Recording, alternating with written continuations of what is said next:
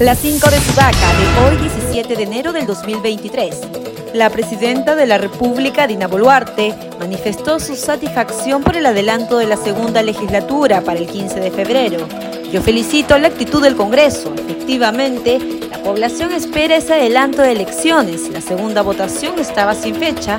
Qué bueno que el Congreso haya decidido que la quincena de febrero hagan esta segunda votación y van a ratificar este adelanto de elecciones, manifestó.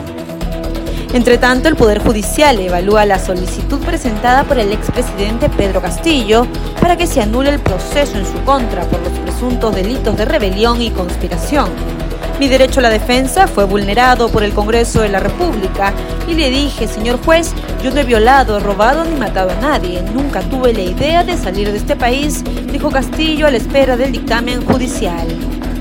La primera mandataria rechazó el chantaje que realizan los violentistas contra los comuneros altoandinos que no quieren movilizarse sin su apoyo. Responsabilizó al gobernador de Puno por la disminución de turistas y remarcó que el pedido del cierre del Congreso y la Asamblea Constituyente es un pretexto para seguir tomando carreteras y quebrantando la institucionalidad del país y con la finalidad de minimizar el costo social de eventuales enfrentamientos con los piquetes de protestantes procedentes de diferentes lugares del interior, la Policía Nacional ha establecido retenes en diversas carreteras de nuestro territorio.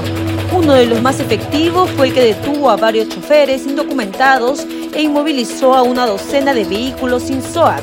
Fue en Humay, una de la llamada Beatita. Y finalmente el presidente de la Comisión de Constitución, Hernando Guerra García, reconoció que es muy difícil la posibilidad de que las elecciones presidenciales se hagan este año ante las protestas y manifestaciones violentas que se dan en algunas regiones del país.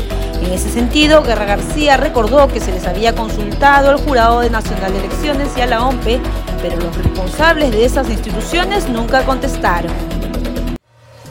Sudaca, Perú. Buen periodismo.